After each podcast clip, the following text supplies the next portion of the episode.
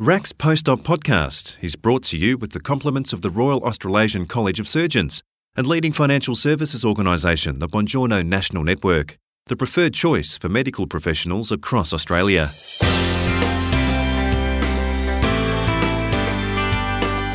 Junior doctor and Wiradjuri woman, Dr Claudia Paul, was only the third Australian Aboriginal woman to be awarded a Rhodes Scholarship. With welcome support from Foundation of Surgery, she's currently studying a PhD at Oxford University. Shortly, she explains how she'd like to see surgical care more equitable to all Australians, including improving the accessibility and healthcare outcomes to Indigenous Australians. First, Claudia tells Chris Ashmore her background and what led to her journey to Oxford. I grew up in Broken Hill in far west New South Wales, and I finished high school there before moving to Adelaide for medical school and then later moved to Newcastle for my internship and residency years. My family still live in Broken Hill, and so I go back to visit them when I can and spent some time there over Christmas before coming back to the cold UK. In Newcastle, I did a master's in traumatology and in 2017 applied for a Rhodes Scholarship, which is what allowed me to move to the UK the following year. So last year, I did a master's in international health and tropical medicine which for me was really targeted at learning more about global surgery and involved a research project based in Nairobi in Kenya. And now I've started my PhD, so I'm looking at the use of electrospun nanofibers for soft tissue attachment in musculoskeletal trauma. And more specifically, that's investigating their use in partial rotator cuff tears at the moment. Wow, well, certainly is a world away or a big difference between Broken Hill and where you are now. Tell us a bit about your PhD and also how did the Foundation of Surgery assist you with this? So I'm about six months into my PhD. and um, I've just started my preliminary lab work, as it were, but like you said, it's very different from sort of what I was used to back in Broken Hill. So you get a little bit, I don't know, familiar with the stone buildings around you, which is quite strange and nothing I thought I was going to end up doing in the short term. But the foundation for surgery has impacted me far beyond my move to the UK. I first learnt about them in my final year of medical school when I applied for a scholarship to attend the annual scientific congress. And that particularly for me was the first time I'd met with a group of surgeons interested in Indigenous health and interested in improving the surgical outcomes for Indigenous people. So that improved my understanding of what was possible in surgical training, allowing me to combine different aspects of what I was interested in with what I wanted to do as a career and also removed a lot of the barriers that I'd previously perceived for entering surgical training. The following year, I received a career enhancement scholarship, which allowed me to undertake some training courses for pre-SET doctors applying for surgical training. And attendance at the ASC allowed me to encouraging and influential surgeons who are now mentors for many Indigenous junior doctors interested in specialties and surgical training. So those experiences really pushed me and other Indigenous junior doctors and medical students into a space where we wouldn't have otherwise had access to and really opened up the conversation about surgical training and the perceived barriers for us as Indigenous junior doctors. Mm. Has it all been plain sailing though? Have you faced any challenges along the way? Yeah, I mean, it's interesting actually. Most of the challenges that I experienced when I moved to the UK were all things I experienced when I first moved to medical school, moving away from family and friends, away from your usual support networks into an environment that you're previously completely unfamiliar with were probably the two biggest challenges I faced for where I am now. But I think with that, I've had an incredible amount of support in doing so.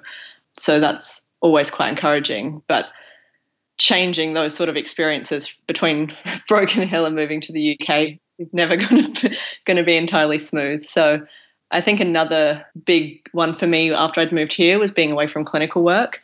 I really do miss that aspect of what was my day-to-day life before moving here and then coming back to full-time study. It's also been a nice reminder that career trajectories can change and that that is okay and allowing time to explore other opportunities while I'm over here. So only a few years ago, I wouldn't have been set on sort of meshing surgery and academia in a way that I intend to moving forward. I think I'll end up having quite a different skill set when I do return to full time clinical work as well. Absolutely. Now, of course, you're passionate about Indigenous health and opportunities for Indigenous medical students and junior doctors. Could you tell us about where you see the, the priorities and the hurdles are? Yeah, I think a big one for me is making surgical care more equitable for all Australians, which directly relates to improving the delivery of care to Indigenous populations. Aboriginal and Torres Strait Islander people are more likely to have less access to surgical care, and when they do access it, often have poorer outcomes when they do receive the care. Not only should we be encouraging better communication and communicating in an understandable way for all patients, but there's a real underutilization of the data in which is already collected measuring these disparities between Indigenous and non Indigenous patients accessing our healthcare system. For instance, I've read several reports that surgical site infections are five to six times greater for our Indigenous patients. But when these are reported, they don't delve deeper into differences in antibiotic prescribing or skin prep methods or their post op care. So, not being able to further explore where those disparities are, I think, really restricts the way in which we can start making changes to better care for First Nations people. This can also go for preoperative screening assessments, VTE prophylaxis, and determining why there are potentially poorer outcomes for for Indigenous patients. And these are things we already have data on. It's just a matter of interrogating it that little bit further. In terms of for medical students and junior doctors, I think an obvious priority for me, and I know one that the college has been working on, is encouraging and increasing the number of Indigenous doctors applying for surgical training. One thing I find most exciting actually is that in the time that I've been here in the UK, the number of Indigenous doctors getting onto surgical training has more than doubled. And although the numbers are still incredibly low, it does take time to see these changes, and it is nice to see the numbers move in the right direction. And with all things, removing the barriers throughout the pipeline is important from Indigenous students considering medical school, from high school, and then supporting students throughout medical training and having open conversations about the requirements for surgical training, I think is really important. There's often a misconception or an expectation that if you're an Indigenous medical student or junior doctor, that you'll go into GP training rather than encouraging diversity amongst all specialty training programs. And so, although I think this has started to change, there is quite a way to go for that.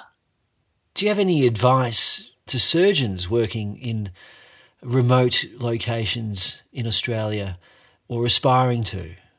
Yeah, I think it's a difficult one for me um, just because I have not yet gone into surgical training. But I do, however, know how appreciative rural communities are of surgeons. Many remote towns, including Broken Hill, rely on a fly in, fly out rota. And increasing the number of surgeons who choose to work in more rural and remote places in Australia is really difficult. However, as a medical student, my best educational experiences were rural surgical rotations, which, in a way, I think highlights the impact rural surgeons can have on those considering surgical training and sort of change the idea about what rural surgical training is. There was more time for teaching, really good case mix. It allows a true generalist training and helps develop a particular skill set in diagnostics with often lower resources. It's a good lifestyle. It allows you to become part of the community, which I think is really important. And it's something that I'll try to achieve during my career rather than just be the person on the other end of the phone. I think rural and remote surgical careers are very much supported by the college as well. There's training posts, um, conferences, and the availability for rural surgical skills course grants for junior doctors that are working on more rural rotations. So I think there's definitely the space for it to develop a lot more. And I would just encourage people to start with a rural rotation from their hospital and then try and bridge out that way. Absolutely. And what's the future for you, Claudia? You've got a career in front of you. Are you going to continue in the UK or come back to Australia? Come back to Australia. That's something I've sort of stuck by since I have been here, and quite a lot of people keep saying to my friends, "Oh, she might stay," but no, I'm quite keen to get back to clinical work in Australia. So I have two more years here finishing my PhD, but I'll come back earlier during the writing up phase and start going back to clinical work and hopefully onto surgical training in the near future. Dr. Claudia Paul. RACS Post-Op podcast is brought to you with the compliments of the Royal Australasian College of Surgeons and leading financial services organisation the Bongiorno National Network, the preferred choice for medical professionals across Australia. You can reach the Bongiorno National Network on plus 613 9863 3111.